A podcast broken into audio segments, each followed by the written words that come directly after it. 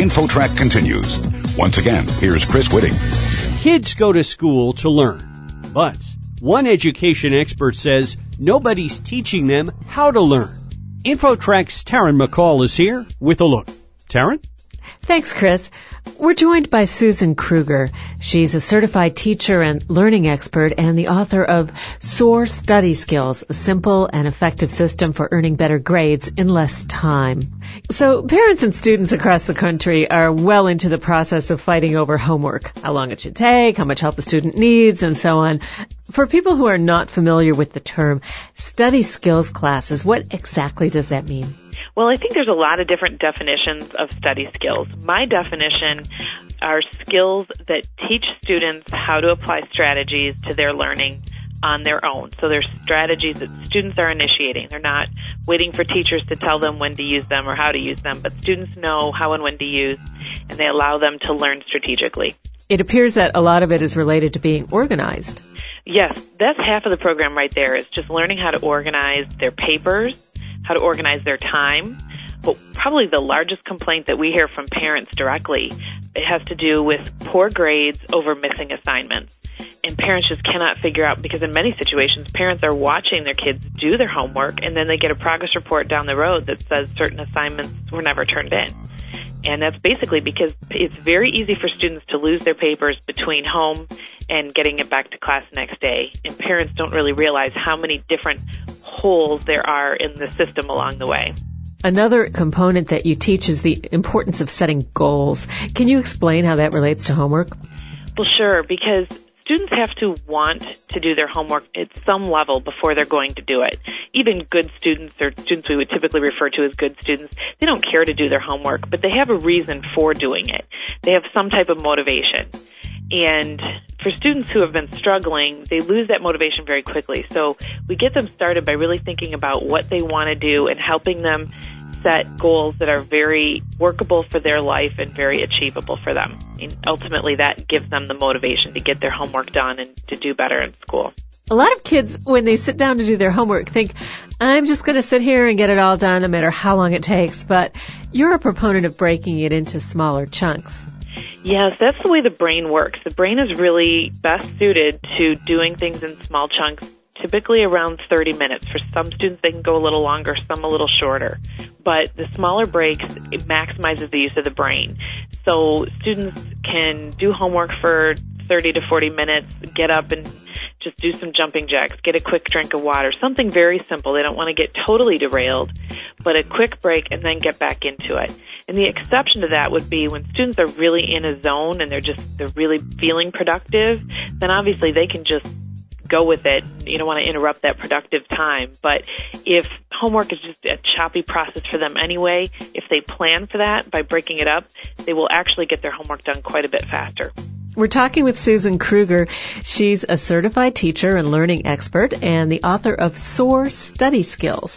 And we're talking about strategies for students to get homework done faster and to get more out of it.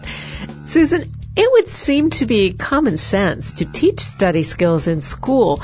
Why aren't schools teaching these strategies? Well, and you have a good question. It does seem like it should be common sense.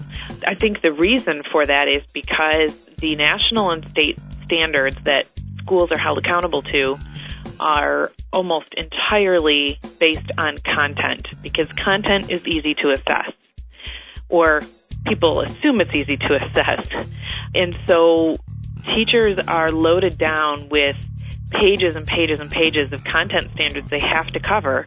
There's no room in their curriculum for them to really dig deep into learning skills and they really aren't even trained in how to teach learning skills. So even if they were to teach that, their process is very haphazard because they don't really have a, a system that they can communicate with students. They just kind of rely on what they sort of figured out throughout their school experience. Susan, you have some pretty amazing statistics on the effect that study skills courses can have on a student. Can you share a couple of those figures? Well, sure. The most startling statistics come out of Ohio State University where they taught a study skills class to a group of freshmen, a large group of freshmen, and then they compared those students with other students who did not get a study skills course. What they found is that taking a study skills course help students earn a higher grade point average through college. But even more significant, right now the college dropout rate nationwide is 50%. One out of every two students that starts college does not finish a degree. And what they found at Ohio State is that students who took a study skills course who had been considered struggling in high school were 45% more likely to graduate.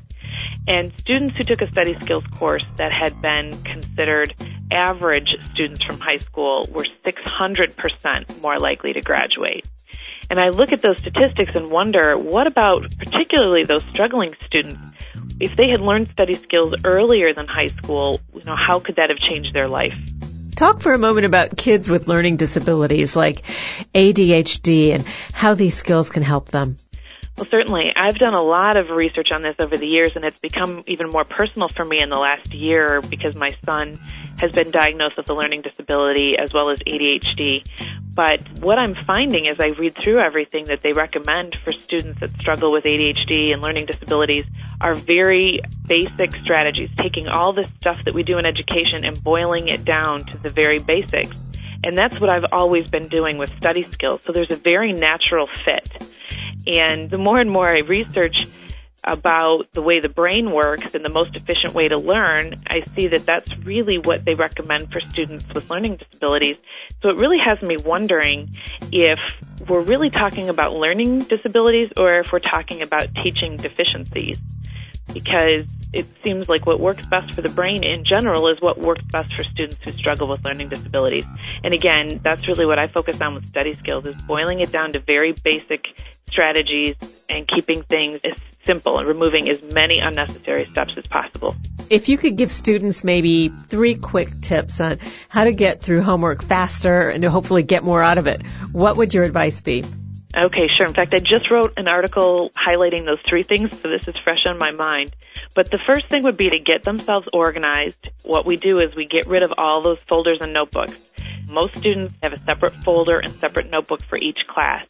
So we condense all that down into one binder so that students have just one thing to keep track of instead of 14 to 18 different items. When they do that, they not only have less stuff to keep track of, but then instantly cleans out their locker and their book bag too. It reduces the volume of their supplies by about 60%.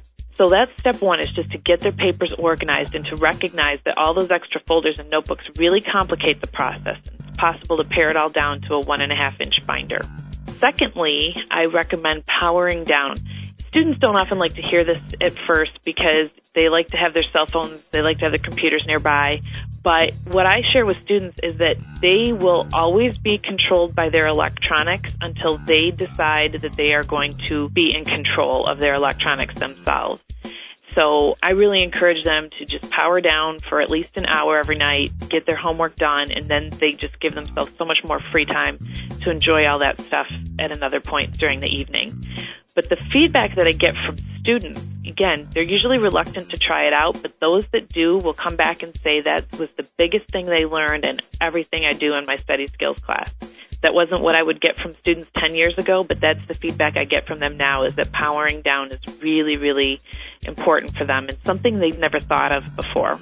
And then the third strategy I recommend for homework is to try and view every homework assignment as something to help them study for a test. So I tell students, as you're doing your homework, ask yourself, how can this help me study for my next test?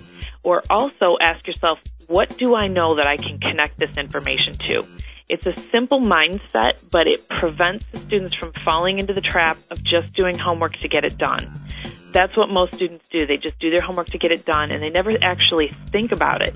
So then the homework becomes busy work. But if they change their mindset just a little bit, they can be much more productive with it. They end up getting their homework done faster because they're really tuned into what they're doing. And then they end up cutting a lot of study time down the road when those tests come up.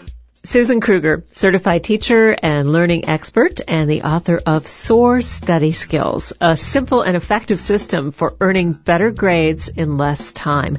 And you can find Susan at her website, studyskills.com. Susan, thanks for joining us on InfoTrack. Thank you for having me. And I'm Taryn McCall for InfoTrack. You're listening to InfoTrack, the weekly show with information you should know.